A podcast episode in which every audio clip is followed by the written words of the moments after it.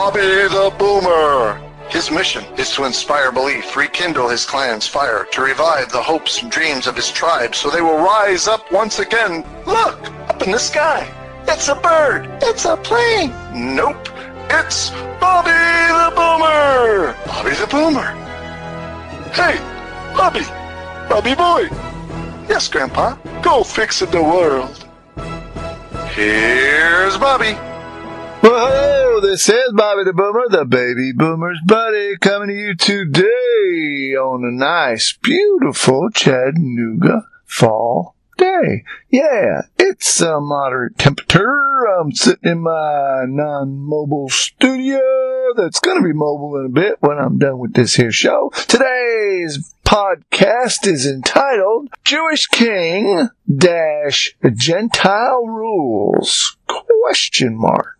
I've been talking about the annual holy days. There, we are now in the fall holy days that are wrapped out in the Bible in Leviticus 23 that God gave to ancient Israel, but not just for ancient Israel, for the whole world. I talked in the last episode about how the holy days map out God's plan for mankind's salvation. And so we're going to continue on that a little bit. If you did miss those episodes, that episode and the episode before that, which was called Appointed Times, talking about how appointed times were created by the Lord God Almighty and why appointed times are important not just to God, but to us. And they should be, not just in the holy days and in a religious sense, but in a sense that we should show up on time when we're supposed to be somewhere and do what we're supposed to do and be a responsible individual. So today, I want to ponder. I said I had a question that I pondered, and holy days were coming up, and I usually rest and refresh and kind of think about holy days and what they pictured, like I had mapped out in the previous episode. Oh, by the way, you can listen to those episodes.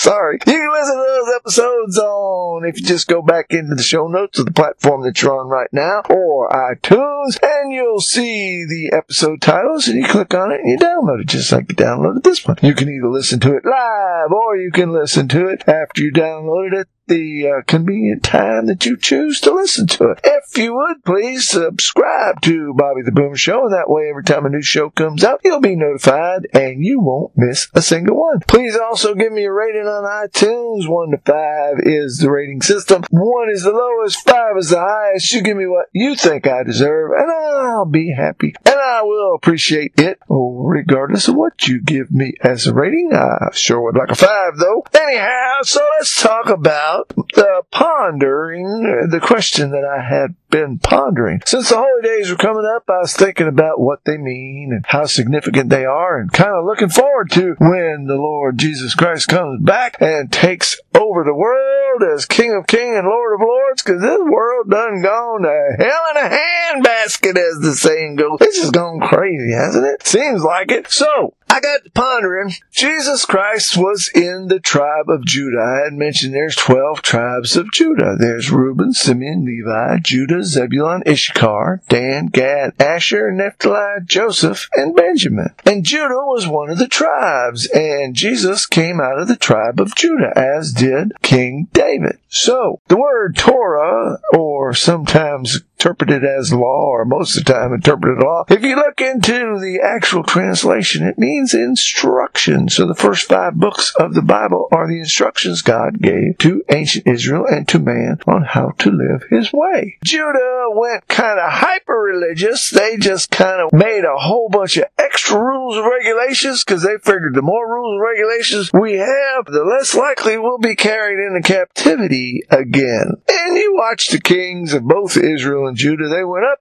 and down and up and down. When they obeyed God, things went well. When they didn't obey God, things went down. When they obeyed, they went good. When they went down. Anyhow, it was prophesied that Jesus would come out of the tribe of Judah. So Jesus was from the tribe of Judah, which David was as well. And it was prophesied that Messiah would come through the son of David. So Jesus was a Jew. He was born during that time when the Romans were ruling the Jewish nation, Judea, and Jerusalem was the capital city. So Jesus as a Jew, born into the flesh as a Jew, and uh, going to be the king of the Jews, the king of kings and lord of lords of all the world, actually. But my pondering was this. Now, Jesus, being a Jew during that time when he lived during the Roman Empire, not going to get in all dates too much, but he lived right at the beginning of the like AD periods. I don't know what that stands for. So when I was growing up, BC was before Christ and AD was after death. But I'm not sure if that's accurate, so I'll just say I knew that when I was a little bitty bitty baby boomer. When I was 16, I got a Bible given to me from my sister on Christmas, and I read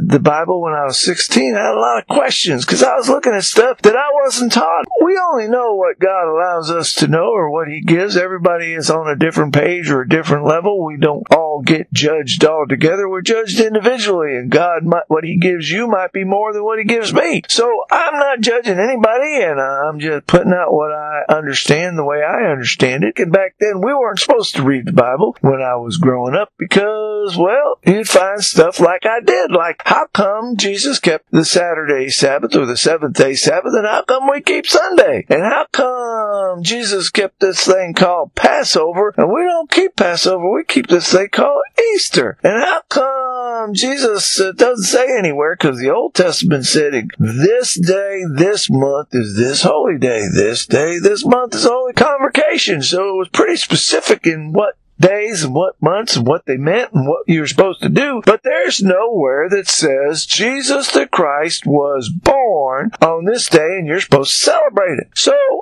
lot of questions about that kind of stuff and I started looking it up when I was 16. I actually went to the priest and asked him a whole bunch of questions and I was given the, the answer either it's a mystery or something that didn't make any sense to me. So I finally got being a little wise guy, baby boomer at 16. I said, either you don't know or you don't want to tell me. And he said, where are you getting all this stuff from anyhow? And I said, well, I read the Bible my sister gave me. And he said, you ain't supposed to be reading that. And I guess I figured out why we weren't supposed to be reading that because we start asking too many questions and then, well, you know, make a big ruckus and start getting everybody wondering what's going on and pondering things. And it's like, oh, now we're just getting crazy. We're having a rebellion on our hands here. Whatever. I'm just exaggerating. But uh, yeah, so I started asking a bunch of questions. He finally said, Where are you getting that from? And I told him. And he said, Well, you can't read that because you won't understand. And I just looked at him and said, You mean to tell me that God gave us this here instruction book, only we're not supposed to read it?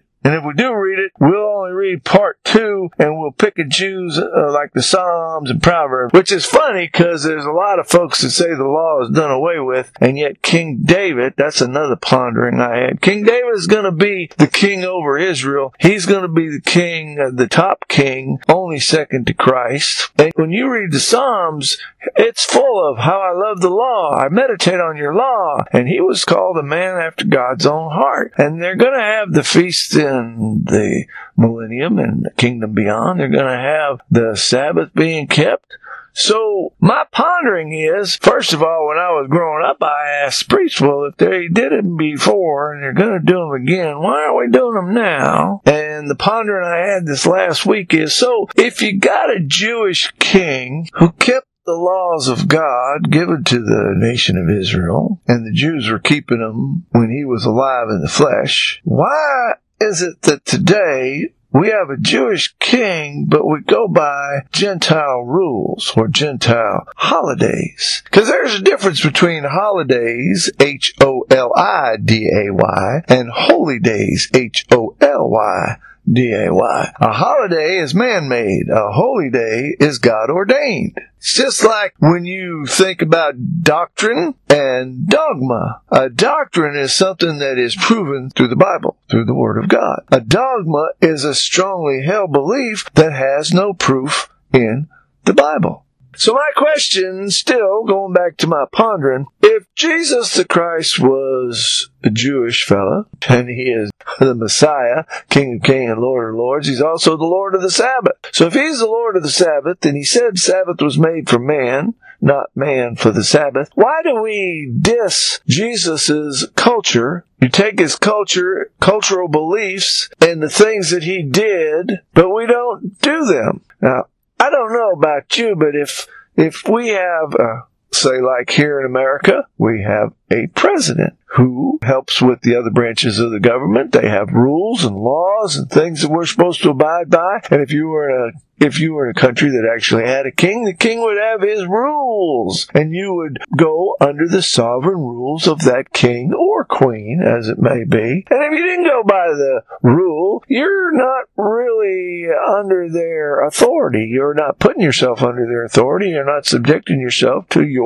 king or your queen or the ruler in your nation. So if you claim Jesus Christ as your Lord and Savior, and He's your King, then why aren't you going by the rules. He said, if you love me, you will keep my commandments, namely my commandments. And it also says, if you follow God, he that says he abides in me shall also walk even as I walked. You're supposed to talk the talk, walk the walk, so if Jesus kept the Sabbath, that's my pondering. Why aren't we keeping the Sabbath as a whole for those that say they believe in Jesus? If you believe in Jesus and he kept the Passover and he was the Passover lamb and he said, do this in remembrance of me, it's like a memorial every year to remember what he did, just like the ancient Israelites or the Jews do the Passover a year to remember coming out of Egypt. And as Christians, and Jesus is our Passover lamb, he died for our sins sins so that eternal death would pass over us if we accepted his sacrifice. Why don't we keep that? And why don't we do the other days? Now, Apostle Paul, the one who wrote most of the New Testament, if you look in there, he says, I must keep the feast. Talks about the feast of unleavened bread. After the fast, I did not leave so and so because I had to keep the fast. And I'm paraphrasing some of it. So again, I would ask you to please do your own due diligence if this is even remotely or at least in a little bit, if you're pondering the same things I'm pondering, and if you're even thinking about it, if you ever have, or if you are now after the last couple of shows I had, I would suggest again, and I would recommend that you would go to cbcg.org or truthofgod.org, and you could scroll around, look at some of the subjects they talk about the Sabbath, talk about the holy days, but the one reference I would refer you to most of all would be God's plan for mankind. Maps out in a whole lot of details and a lot of scriptural backing and proof of what I have been pondering and talking about in the last couple of episodes. And that will be what I'm going to talk about for now. I don't want to wear you out. I know some people don't like religious stuff. Some people don't like spiritual stuff. And I'm not trying to make you believe what I believe. I'm just letting you know what I believe. And it's uh, the way it is. We're free to do that. And this is my show, so I get to do that. and I'm not ashamed of the gospel. Jesus Christ is my Lord and Savior. I'm kind of a red letter man. I see what he says and see what he said to do and not to do. I'm not perfect, but I'm trying to follow my Lord and Savior. I'm trying to be as much like he was and be his hands and feet. Paul said when he was writing to one of the churches, he said, follow me as I follow Christ. In other words, if I'm doing my own thing, don't be doing what I'm doing if I'm not doing what my best to follow what Jesus did. So coming up the end towards the end of the week, I thought I would finish up with this podcast today on my ponderings on all of this. I hope you have enjoyed, got something out of, or was a little bit interested in the last three episodes, and I will conclude the series on that. So that's what I have for you uh, for today. I hope you will come back for the next episode, and the very next episode, I'm going to lighten it up next time, and we'll have a different topic and a different subject, and we'll have some fun together. I hope you will come back and join me for that. And until then, I'll just say goodbye and God bless.